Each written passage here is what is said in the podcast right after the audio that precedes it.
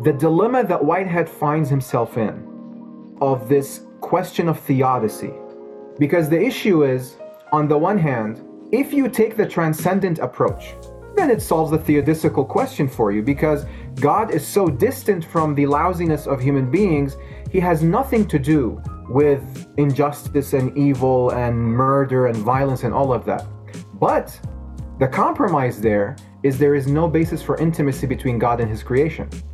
On the other hand, if you take the path that Whitehead and many people like Ibn Arabi took, which is there is this deep sense of what we might call in Arabic takhallul, and Abraham the prophet is known as Khalil, the intimate lover or beloved of God. And the word Khalil, Ibn Arabi takes it from khal, which is vinegar, because vinegar permeates food.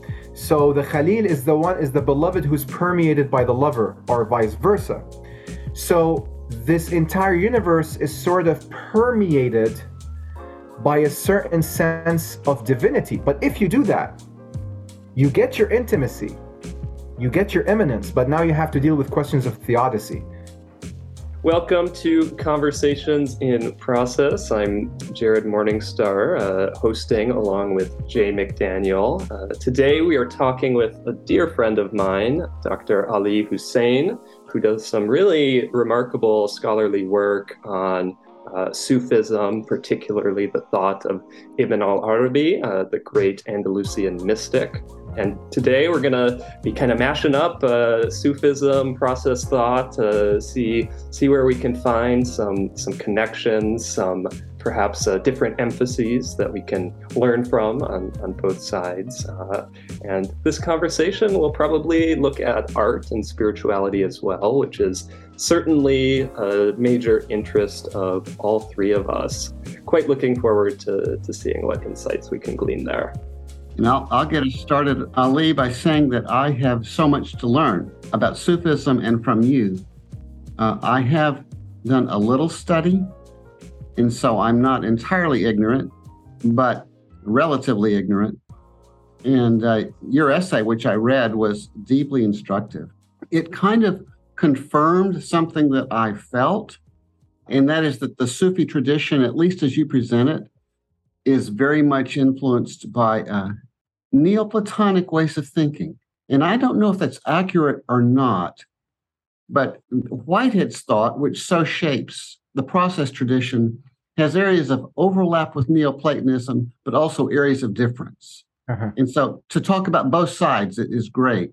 But mm-hmm. was is that impression right or wrong, Ali, just about the influence of Neoplatonism?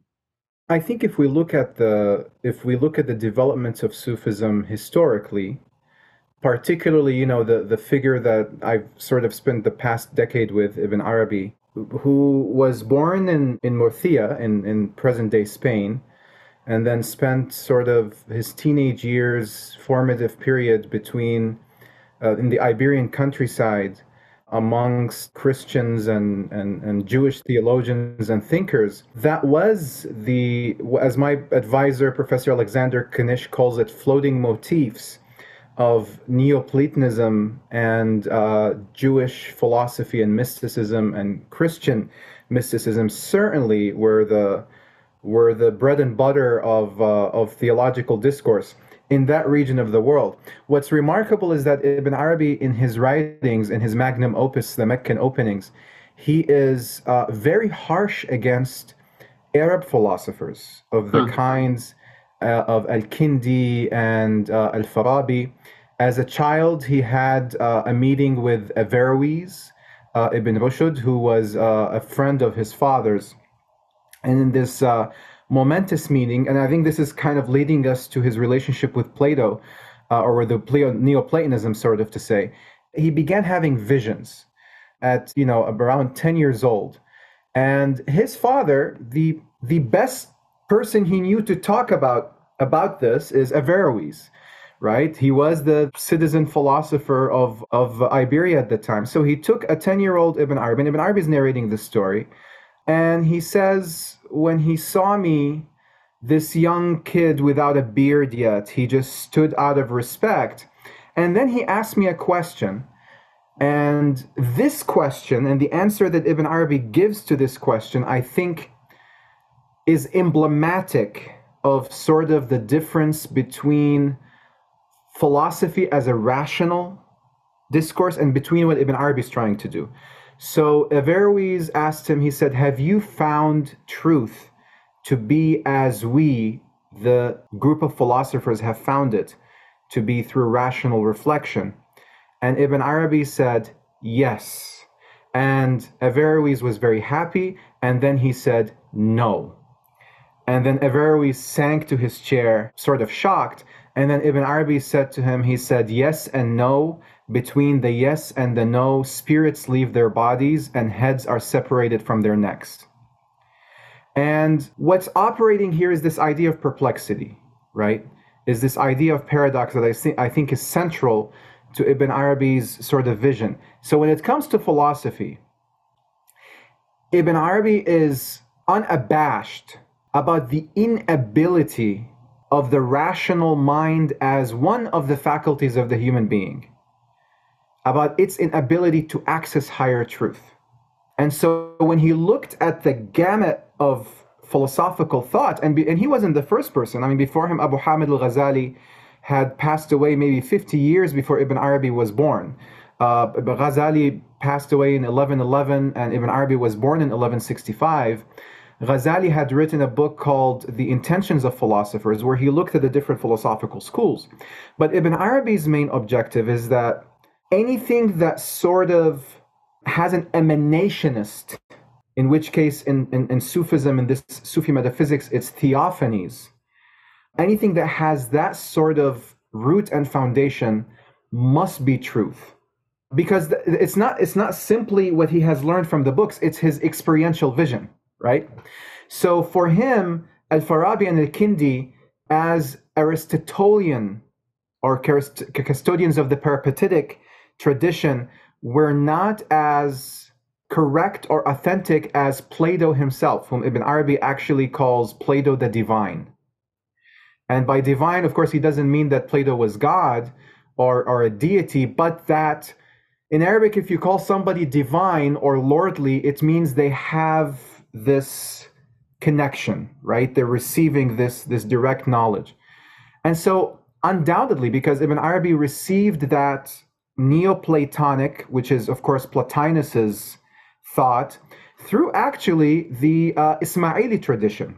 And Ismailism is, of course, the branch of, uh, of Shi'i thought that eventually, after much revolutionary thought and, uh, uh, and wars and so, and so on and so forth, their headquarters in, in what is present day Egypt became sort of a, a flowering of Neoplatonic thought. Um, and so that, through figures like Ibn Masarra, through figures like Ibn Barrajan, would eventually find its way to Ibn Arabi's thought. So, for all intents and purposes, and this is, you know, something I tell people who ask me about the genius of Ibn Arabi. And I'm inclined to say that, you know, the genius of a thinker in general is not in their ability to concoct new ideas. That is rarely the case, right? It, what, what the genius of a thinker or a polymath is in what I like to call, or what uh, uh, uh Claude Levi Strauss calls uh, uh, bricolage, right? The ability to take a set number of tools that already exist and to create something completely new from them. And I think that that's what really what Ibn Arabi did, right? So Ibn Arabi brought the richness of the Sufi heritage before him, which was an ascetic tradition that then developed into theoretical asceticism about the condition of the heart and discipline of the heart, purification of the heart, together with divine law, which he was well grounded in, and the other disciplines of the faith, together with now this Neoplatonic tradition for this class of writing that I don't think we have anymore. Nobody does that sort of encyclopedic writing about the reality of our existence, right? Asking the big existential questions, unless you look at uh, uh, at uh, Whitehead, right, or, or figures like that here and there that do something like that. That was a long-winded answer, and I apologize for that. No, that's that's fine, and I actually think Whitehead's approach was bricolage as well. Mm-hmm. And also, one thing I, I like about Whitehead is I don't think he, he reduces knowledge to philosophical knowledge. Mm-hmm. Everything is feeling for Whitehead. Mm-hmm. His word prehension, which sounds like to perceive something, he says is synonymous with to feel something, to feel the presence of something else. And so feeling runs all the way through in Whitehead, and he equates it with energy, actually. He thinks within the depths of atoms, as they respond to one another, they're actually feeling the presence of one another, prehending one another is his word. And there can be unconscious as well as there's most of it is unconscious, unconscious prehending and conscious prehending.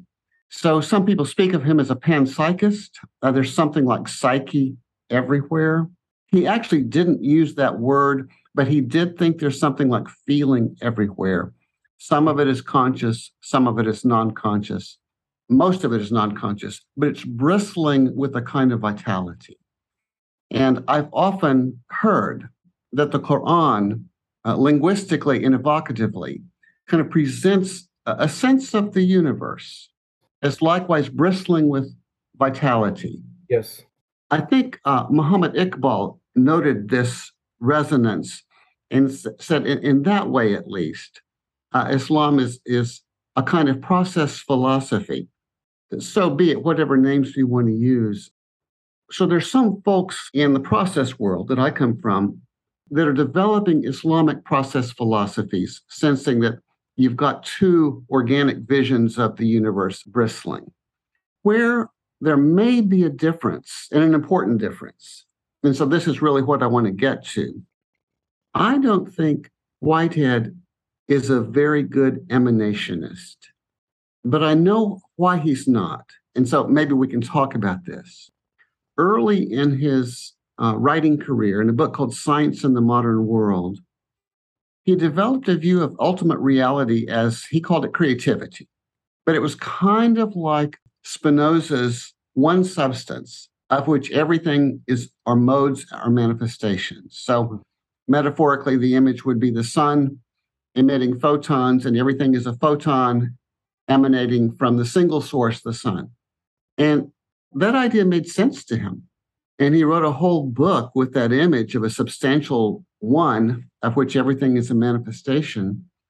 But when he came to writing his magnum opus, A Process and Reality, things changed a little bit. He had a sense that there is something of which everything is an expression. He still called it creativity. And he even called it the ultimate reality. But then, but then he used the word God to name not creativity per se, but rather a kind of inclusive expression, guiding force, itself creative. So it's a little like Plato's demiurge. His sense of God was that deep down, God is about love. In his language, a tender care that nothing be lost, a fellow sufferer who understands. So it was the sense of a kind of deep companion everywhere. But he also recognized, as do we all, violence, terror, injustice, tragedy. And he did not think that that comes from God. So he had to distinguish in his own mind this something of which everything is an expression from the loving God as one instance thereof. If I can say a little bit more, Ali, excuse me, I'm going on too long too, but no, no, no, no, please do. One more, one more thing here. In process and reality, he says the essence of actuality, the essence of actuality, this is a quote, is decision. And he was using the word decision in its original sense of a cutting off of certain possibilities and an actualizing of others. That's what he meant by decision. So it was not necessarily a conscious process, but moment by moment, there's a cutting off of certain possibilities for responding to what is presented to you and an actualization of others, which simultaneously cuts off the others. And he thought something like decision goes all the way down into the depths of matter. So it's not simply a human phenomenon. A quantum events within the depths of the atom are, are moments of decision. And he also called that uh, at one or two times in, in process and reality, he called it self creativity, that an event creates itself in its response to what is given for it. And so that big notion of creativity, you know, the source of which everything is an expression, he began to say it is manifest among other places in the act of decision. And God decides, but so do quarks and amoebas and rapists and saints. And so, for that reason, he uncoupled the notion of God from the ultimate creativity. Ali, many, many Christians wished he hadn't done that because it seems to subordinate God to something right. smaller than the ultimate. And so you'll find some Christians saying, well, creativity is the Godhead, and you know, there's the Godhead and the loving God, and you can say yes to both and just call creativity the Godhead, and all is well. But I don't think Whitehead went in that direction. He actually had two different names. So enough of me. Back to you. What does this elicit in you? So there is sort of a saying amongst the Sufis that whatever you think God is, God is other than that. But I think, you know, one of the eye opening epiphanies I had when I was reading Ibn Arabi is that monotheisms in general today have sort of focused on only one side of perceiving God and perceiving our relationship with God. And we may call that negative theology to preserve the transcendence of God. And I think much of what we might call modernism and postmodernism has been sort of a response to that, to that sort of distancing of God, which in turn has eliminated the possibility for intimacy.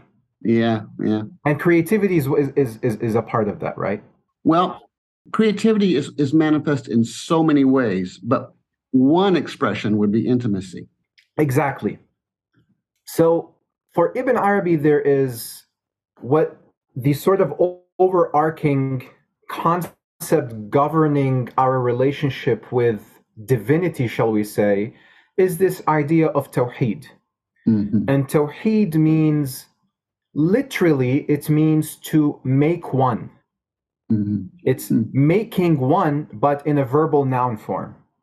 The act of making one. So, making one, this idea of Tawheed has been abused by everybody from fundamentalists and extremists who have used such a concept to limit the idea of Tawheed to making it a narrow perception of particular acts, of worship and everything else is considered against Tawheed. Or in this case, it would be considered polytheism. In which case, it's very difficult to be someone who has pure Tawheed and very easy to be everything else. But then Ibn Arabi comes along and he emphasizes that there is two parts to Tawheed. One is perceiving the transcendence of God. And this is what negative theology and philosophical discourse, and in Islam specifically, dialectical theology, has been sort of at the heart of Islamic theological discourse for centuries. And it was actually looked down upon in the early generations. They, they, they did not want people to engage in dialectics at all. Uh, mm. uh, they did not want people to engage in philosophical discourse at all. It, it was it was uh, uh, sort of a much more vicarious understanding of who God is through companionship with the Prophet. But then mingling with uh, you know, when Islam spread to areas like Damascus and Syria, and Muslims began conversing with John of Damascus and Christian theologians who had just come out from the councils of, of, of, of Nicaea and Chalcedon, they had to develop these responses to very, very uh, crucial questions. One of them being, you know, a general conversation that would take place is between a Christian theologian and the Muslims is, is the Quran this the word of God? Yes, it is. Is Jesus the Word of God? Yes, he is. Is the Quran created? Nope. Then how is Jesus created? Ah, well, we don't have an answer for that yet. So then you have to distinguish between the Word of God and the speech of God. Is the Quran created or uncreated? And that really became, I mean, this is one of the central issues that gave birth to Islamic theological schools and heresiology at large. So Ibn Arabi is looking at divine transcendence as being God as can only as this idea, whatever you think God is, God is other than that. But you cannot have a complete appreciation of reality if your only relationship with God is transcendence.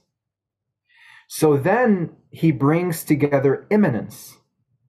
And immanence is this permeating presence, not of God as a separate entity from the universe, but it's this all permeating, to use a Star Wars term, uh, this all permeating force in everything.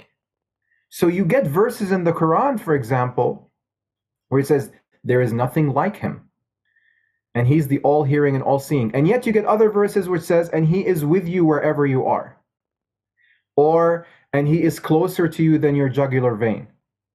So then it becomes, at least the way I perceive it from my vantage point, the dilemma that Whitehead finds himself in of this question of theodicy. Because the issue is, on the one hand, if you take the transcendent approach, then it solves the theod- question for you because God is so distant from the lousiness of human beings, he has nothing to do with injustice and evil and murder and violence and all of that. But the compromise there is there is no basis for intimacy between God and his creation.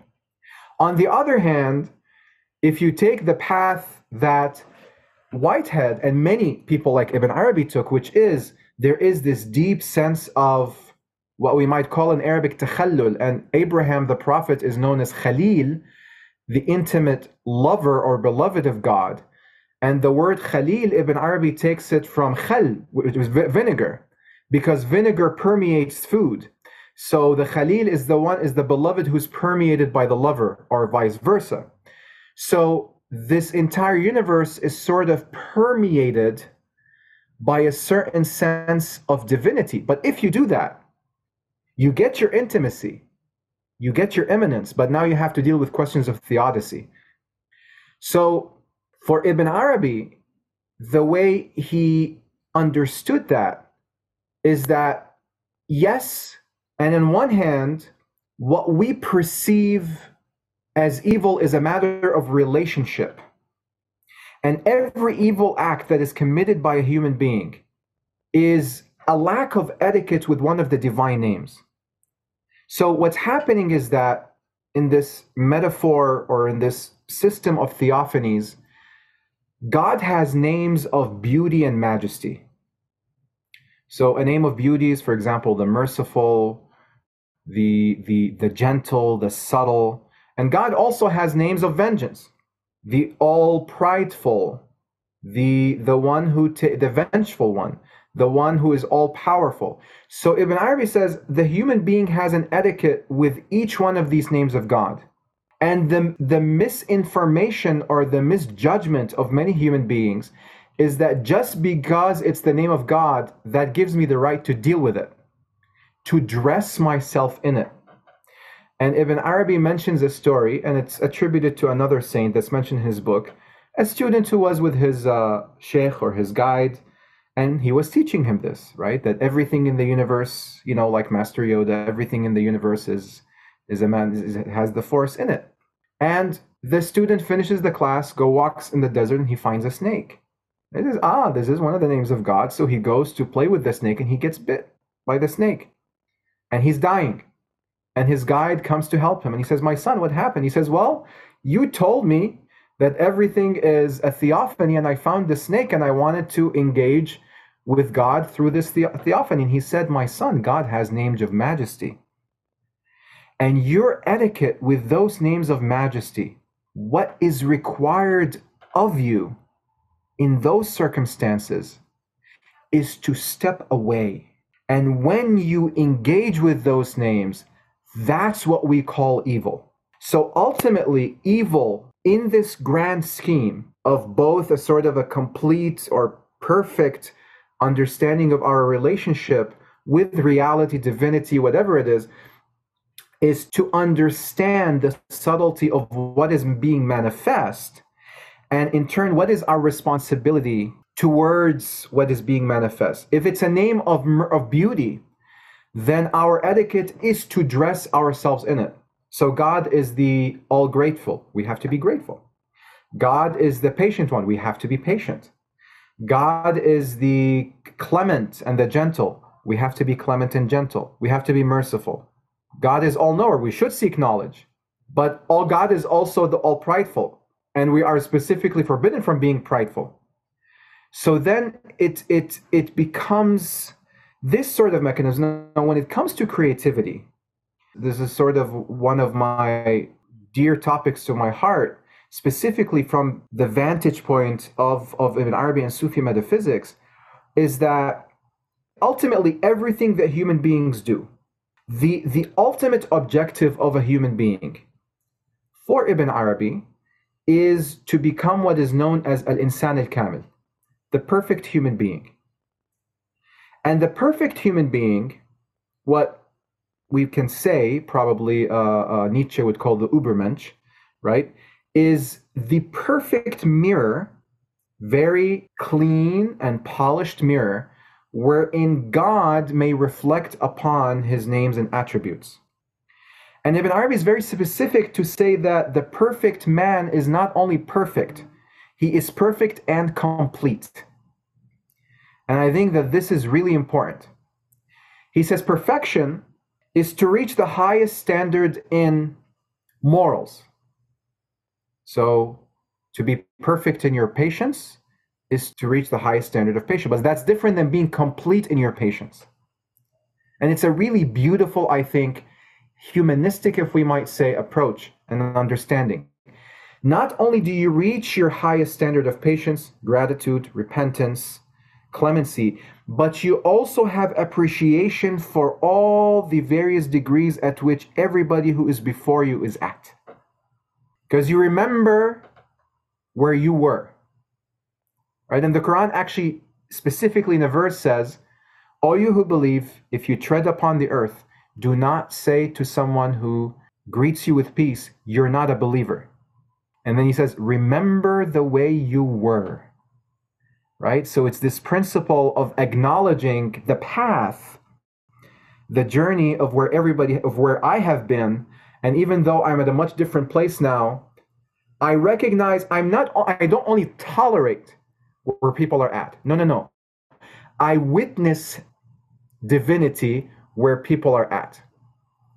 So now, if that's the case, if the perfect, complete man is someone who is a manifestation of divine attributes, one of those is the creator, which would be where I mean, the word creator, the name of God creator in Arabic is khaliq, and khalaq, which is derivative of khaliq, means the one who is creative, creative in a beautiful way. Right? Al Badi' is also another name of God, which means the innovator, someone who innovates beautifully. Al Musawwir, the one who forms. So, in my research, when I was doing my dissertation specifically on the image of Jesus, in, in Ibn Arabi's thought, what sort of emerged for me is that in many ways we can call the principle of creativity in Sufism Christ. The inner creativity of a human being, that is the inner Christ.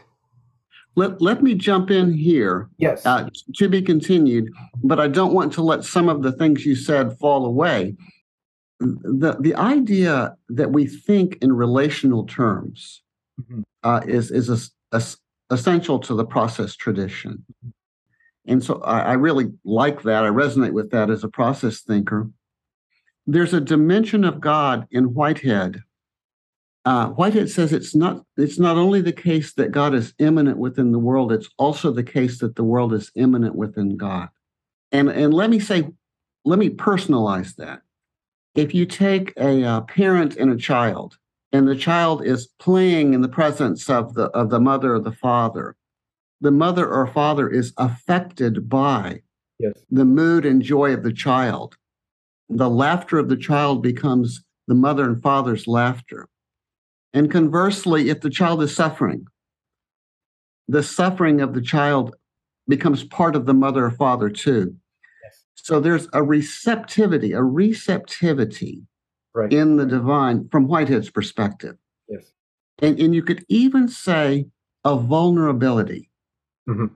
So uh, among the, the many names of God, if you're thinking Whiteheadianly, you would have um, all vulnerable, all vulnerable, the fellow sufferer who understands and is affected by.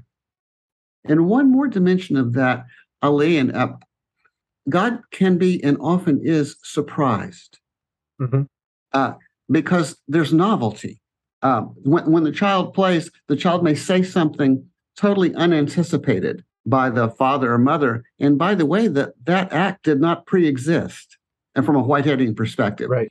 So the moment of novelty was not foreknown, mm-hmm. not even by God. Uh, the future is open also for the for the great companion. And so we can do things that surprise God, sometimes in horrible ways, and sometimes in beautiful ways. Right. But this is a God who receives novelty and, and is affected by novelty.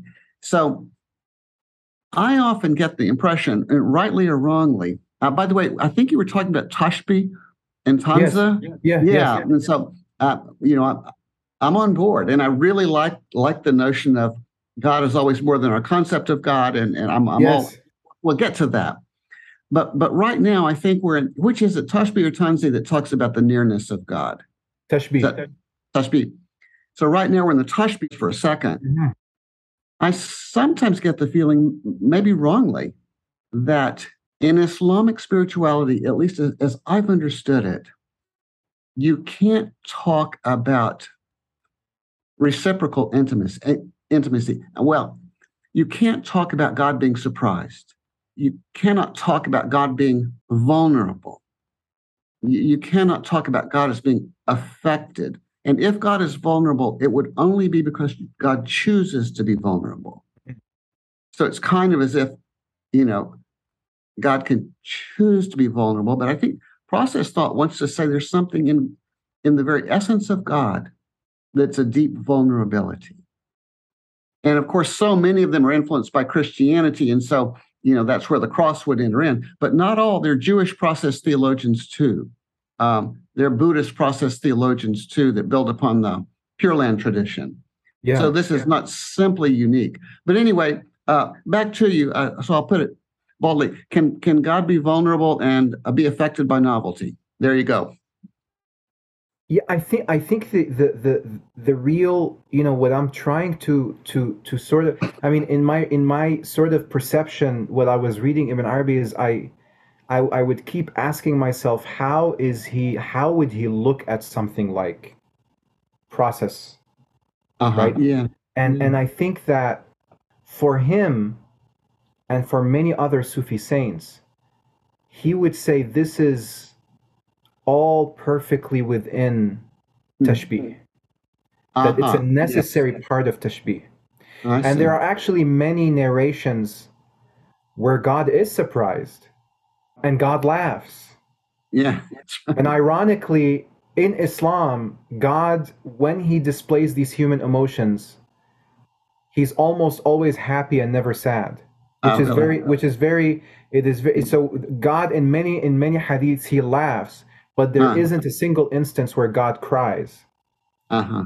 And and and the reason for that is not necessarily that he is oblivious to human suffering, but it's that from the grand scheme of things, everything that occurs in this world is like a child who hurts themselves and then goes running to their mother. And the mother keeps telling the child, Don't do this, you're going to hurt yourself. Don't do this, you're going to hurt yourself. Don't do this, you're going to hurt yourself. And then when finally the child goes back, the mother is laughing because it's just the nature of the child to want to venture off of them by themselves and then go back to to their roots. But there is this sense of God playing along. Now, the the issue here is is that is it true vulnerability as human vulnerability? Is it true amazement and being surprised? The issue is is that for Ibn Arabi there isn't one vantage point at which to look at God. And I think that's really the key here.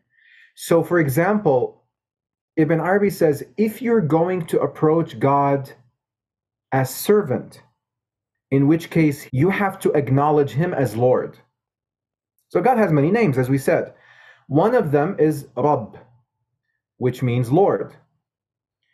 If you want something from God, you should not call him by any other name other than Rabb, because that means you're completely unaware of what those names entail.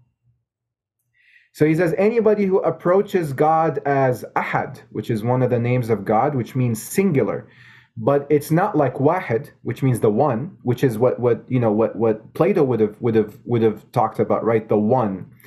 Ahad entails the complete absence of creation. God is singular and nothing is with him. I mean, that's that's that's the ultimate sort of divine transcendence. He says, if you want something from him, and you're approaching him as ahad, you don't know what you're doing. Because all that entails is that you cease to exist. But then at the same time, him as Lord, and I think this is where we're getting to what you're talking about, about this, this sort of deep sense of intimacy. God as Lord, as Lord, and I emphasize, bolden and italicize and underline, as Lord, requires the presence of the servant because it's a mutual will. so ibn arabi even describes us describe it describes this relationship as we sustain him as much as he sustains us. So when ibn arabi looks at process theology is it? Do we call it theology theory? You can go either way uh, it's both a philosophy and a theology and a spirituality uh, but then, whatever then, word you whatever word you choose is okay. I like I like theosophy. I might just use theosophy. Let's go for process, it. Let's go for it. Uh, process theosophy, or you know somebody else whom I believe it. I mean, he's one of the greatest uh, continental philosophers of of the 20th century, Jacques Derrida, and he would look at him as this is emanation. And mm. Ibn Arabi's objective, I think this is important, as a saint, as a polymath, who has a very soteriological motivation of mm-hmm. salvation. Mm-hmm. What he wants to do as he looks at each of these theologies or theosophies is trying to find a way to root them in his perspective of divinity, in mm-hmm. which case they're good. They're, mm-hmm. this is good. I can see. I can. I can gain knowledge of God that's from his, this. That's his impulse. Yeah, to, to recognize yes. the good. Well, let's so, let's yeah. turn yeah, let's turn Ali just briefly because I want to get to Jesus and Christ and the logos and yes. and, and, and what life is all about too. Right. Um, but just for a moment, a little tanzih, would that be the right word? Yes, tanzih, yes. Tanzih. Two things just to note about Whitehead. One of the quotations I really appreciate in Whitehead uh, early on in the preface, uh, Process and Reality, is in philosophical inquiry, the merest hint as to finality of statement is an exhibition of folly. We can never, with our minds, plumb the depths of things. Mm. So, so he, he he says that in the preface, and then he goes on to develop this kind of amazing system. Right. But he says it's a likely story. He's quoting Plato there. Right. It's it's but a likely story. Some people in the process world approach Whitehead as um, they're interested in the systematic nature of Whitehead, right. and I, I, get it. But for others, it's more that that he's a, a springboard for ideas, mm-hmm. uh, kind of like a spark. Yeah, and and there are a lot of sparks, and, and you take some of them. So I want to take one of those sparks right now and it's it's his notion of what he called the primordial nature of God. And that's different in his thought from something called the consequent nature of God. They're both real. The consequent nature is God as being affected by and weaving an organic whole everlastingly out of what is received. The consequent nature, the primordial nature, by contrast, is that aspect of God which precedes, and not temporally, but ontologically, the creation. And he says that it's filled with potentiality. As a matter of fact, his exact, he calls them pure potentialities. He even has a name for them eternal objects. Eternal objects. And eternal for him means non temporal. Right. Not, not just everlasting, actually non temporal. And so you imagine this, um, this mind, this that you can't fathom really, that's filled with potentialities. Now, from his perspective, we in the world actualize them. And, and so that's kind of like that there's that decision again. It's kind of like, you know, here are the names, but what do you do with them? and right. it, you're doing, it's your doing. Yes. So that's why, in some ways, he's not a full fledged emanationist because the potentialities don't get actualized without the cooperation of things that that exist a lot uh, with God out in the world. But his image is not that there's a once and for all actualization, it's an ongoing process. And so the universe itself is an ongoing process of actualizing possibilities that were in the mind of God that, that actually were not actualized before. That can be new possibilities. But then, certainly in a human life and in human society, exactly the same. But this aspect of God is more than intimacy it's profoundly transcendent. He was a mathematician, so he thought that when you played with mathematical ideals, you're, you're somehow apprehending aspects of the very mind of God. Also, uh, possibilities for feeling, actually. He has two kinds of pure potentialities geometric and, and affective. But anyway, I just wondered if, if some, if, if that touches at least some sense of both the creativity of what you're talking about you know, in your paper, the isthmus, the, yes. the, the, the, between place, the yeah. the Barzakh, is that right? Yes.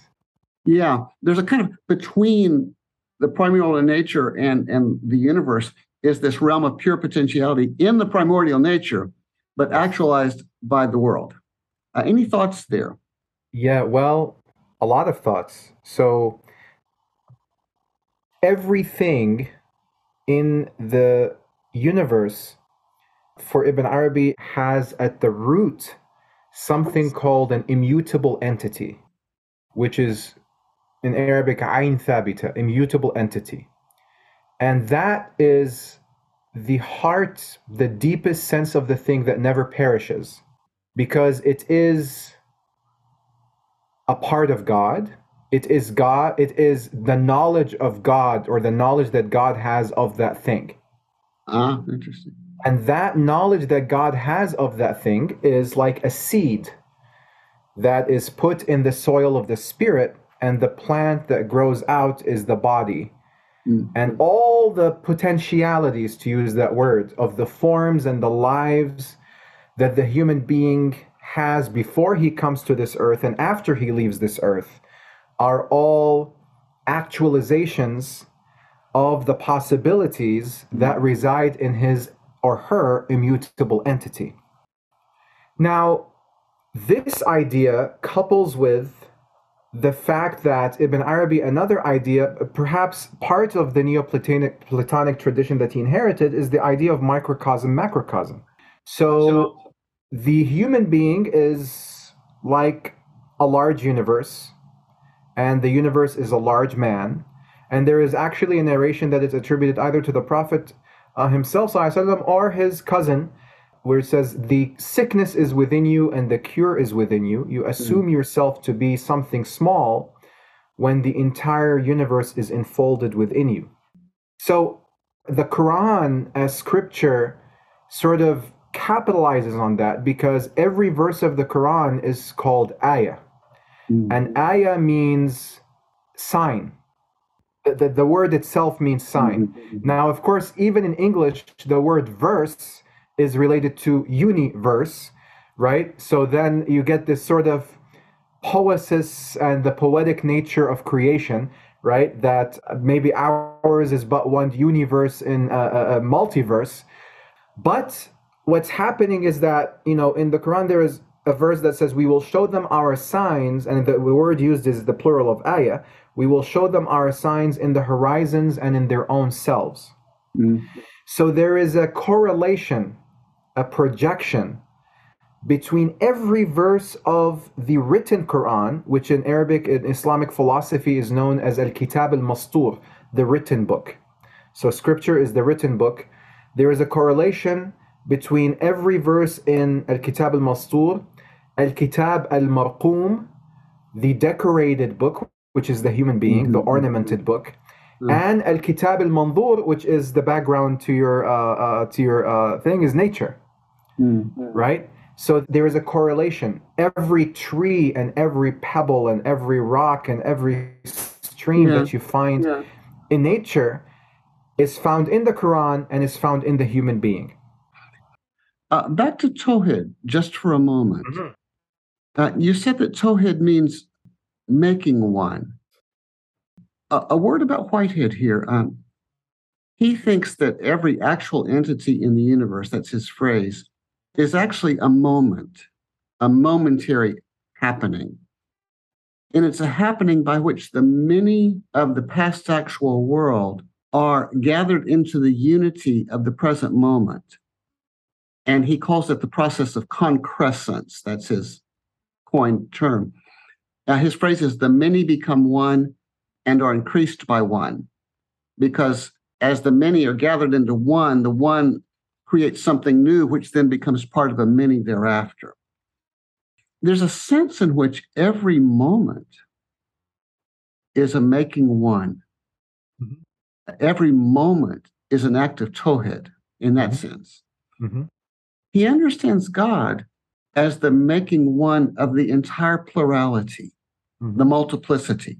Mm-hmm. Uh, if there are universes upon universes, of course, they are among the many that are made one by God for him again and again and again and again and again forever.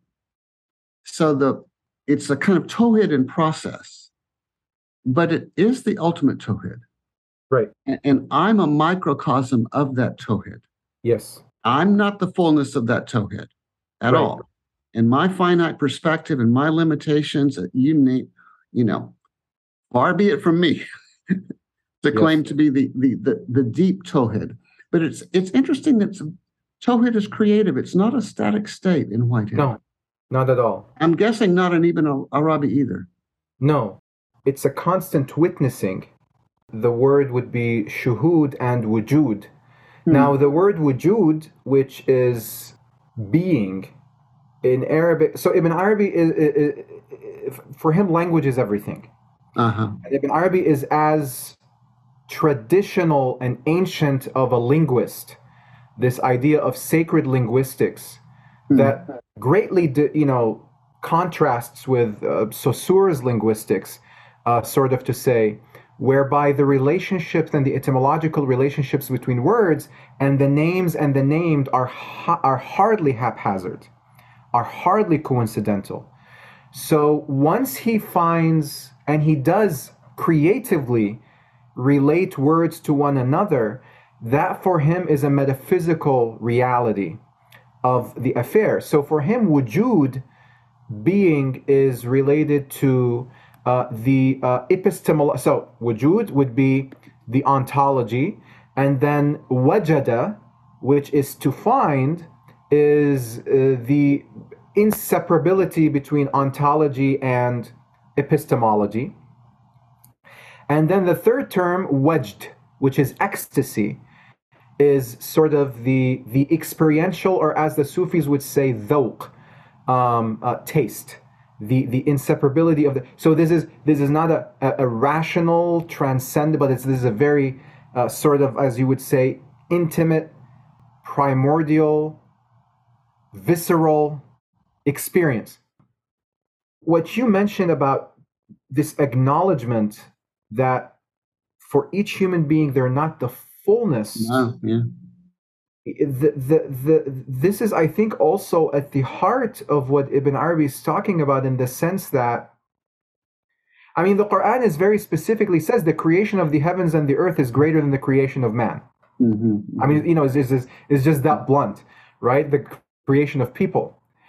But yet, there is this sense that there is a great perplexity uh. in the fact that the human being, despite being a speck of dust, as Carl mm. Sagan right said. Uh, we just we just like a even our planet is like a speck of dust in the grand scheme of things. We are in in in some ways the center of attention, uh, but but here here is the thing. Our center of attention is in our ability to perceive our insignificance. Yeah.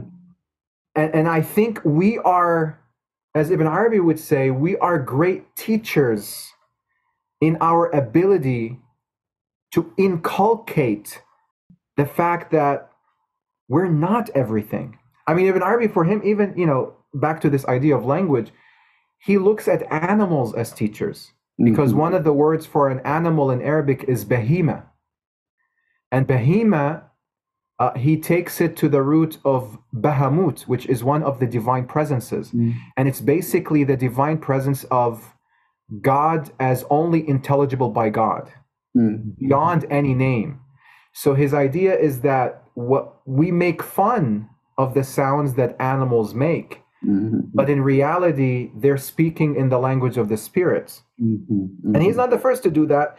Abdul Aziz Dabbagh from Morocco also says that all these words that infants speak when they're born, uh, this is the language of the spiritual world. And he actually takes it back to Syriac. Um, so he says, you know, when a child, when an infant says Gaga, Gaga is one of the names of God in the spiritual world. Mm-hmm. Mumu is the word uh, for water in the spiritual world.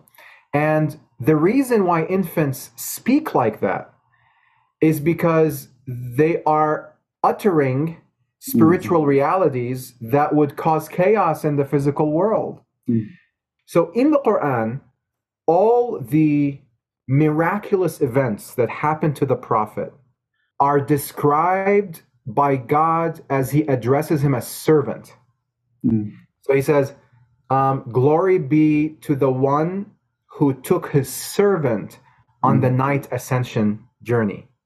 Uh, glory or all praise be to the one who brought down the Quran upon his servant. Mm-hmm. So it's like the highest and back to paradox, the highest rank or, or status or station or destination um, that a human being can reach is in being completely devoid of selfish will, selfish yeah. ego, and being, I like to describe it like a reed flute, mm-hmm, mm-hmm. right? A reed flute that produces divine music is never praised by an audience for being the cause for beautiful music and never complains.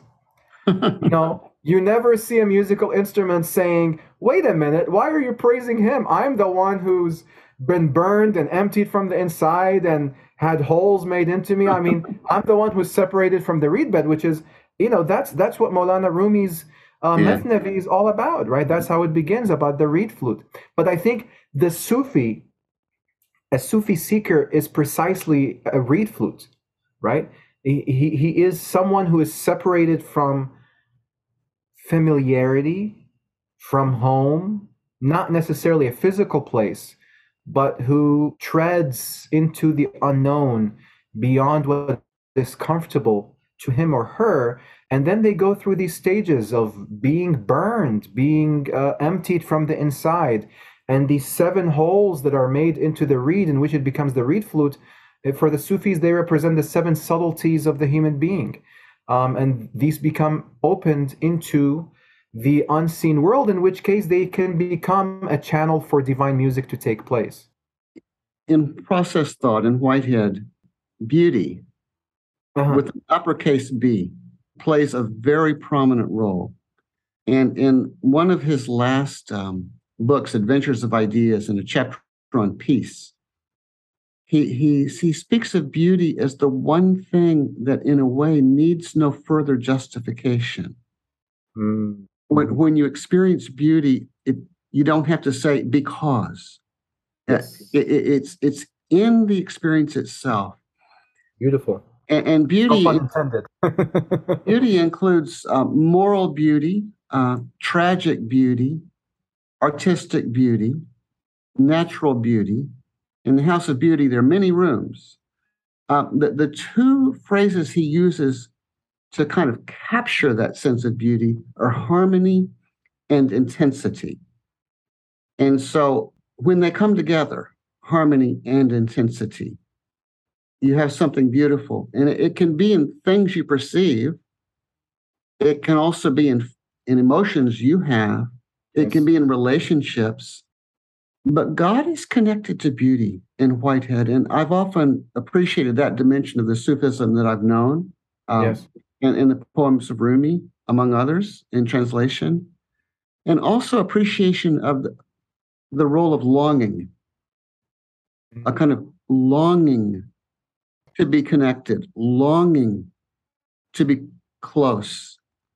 And yes, the falling away that has to occur in the longing. So, yes. um, uh, Ali, I think that we've gone about an hour and we've not yet talked about music or beauty? Yes. Or the logos? Yes. or imagination? Or christ? Or the mohammedan consciousness? Yes. So there's all kinds of things. Uh, can, can we make this part one and then have a part two? Is that possible? Of course of course we can and we should. But you know i just want to comment that you know jared is is you know is like my heart and mind. He shared the that that uh, narration that i had uh, that i was definitely thinking about which is that god is beautiful and he loves mm-hmm. beauty mm-hmm. um and what's remarkable is that you know i mentioned that from this sufi metaphysical perspective divine names are in one two groups beauty and majesty and Ibn Arabi is very clear that they're not equal. Uh-huh, uh-huh. That ultimately divine beauty overcomes mm-hmm. divine majesty. Yeah.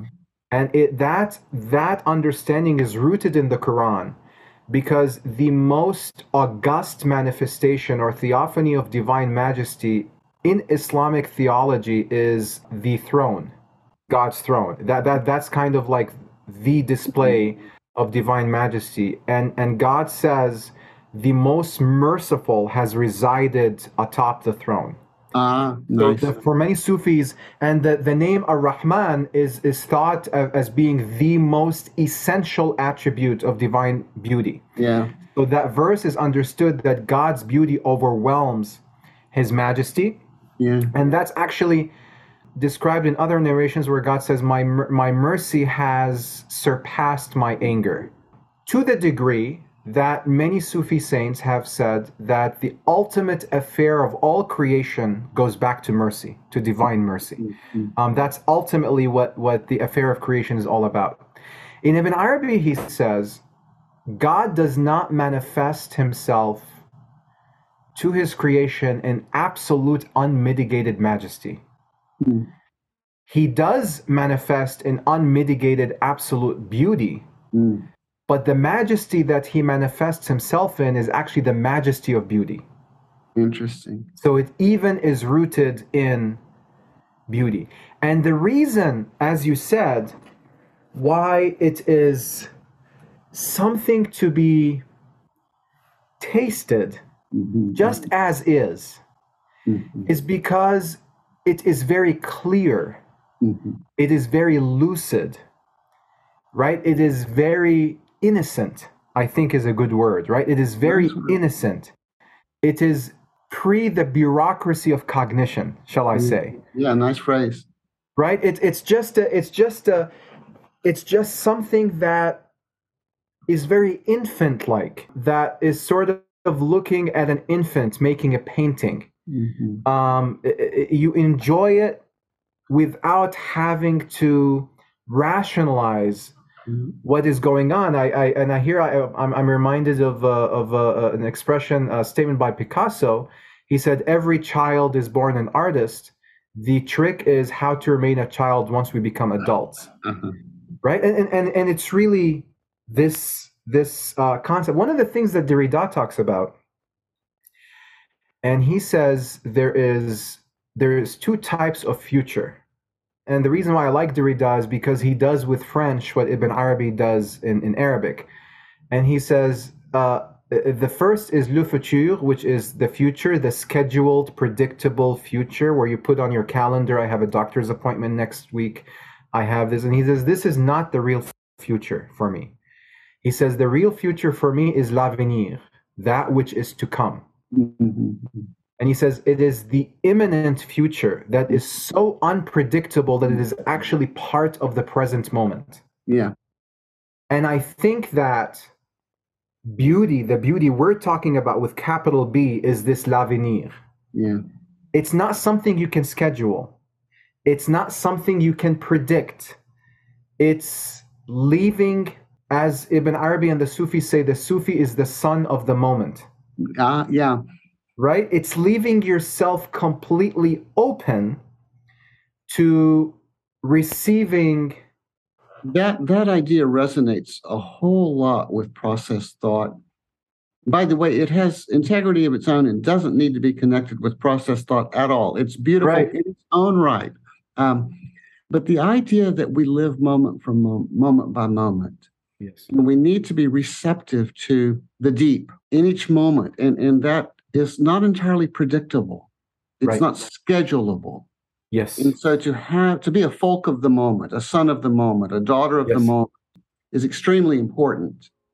And that's where initial aims come in. Those those fresh possibilities from the beauty. So I do need to close Ali for now, but there's so much to talk about music. I understand that you're a musician, is this right? Yes, yes, I am, and and and you know that we can bring uh, Hazrat Inayat Khan and his mysticism of sound and music into that I, conversation. I want to go there.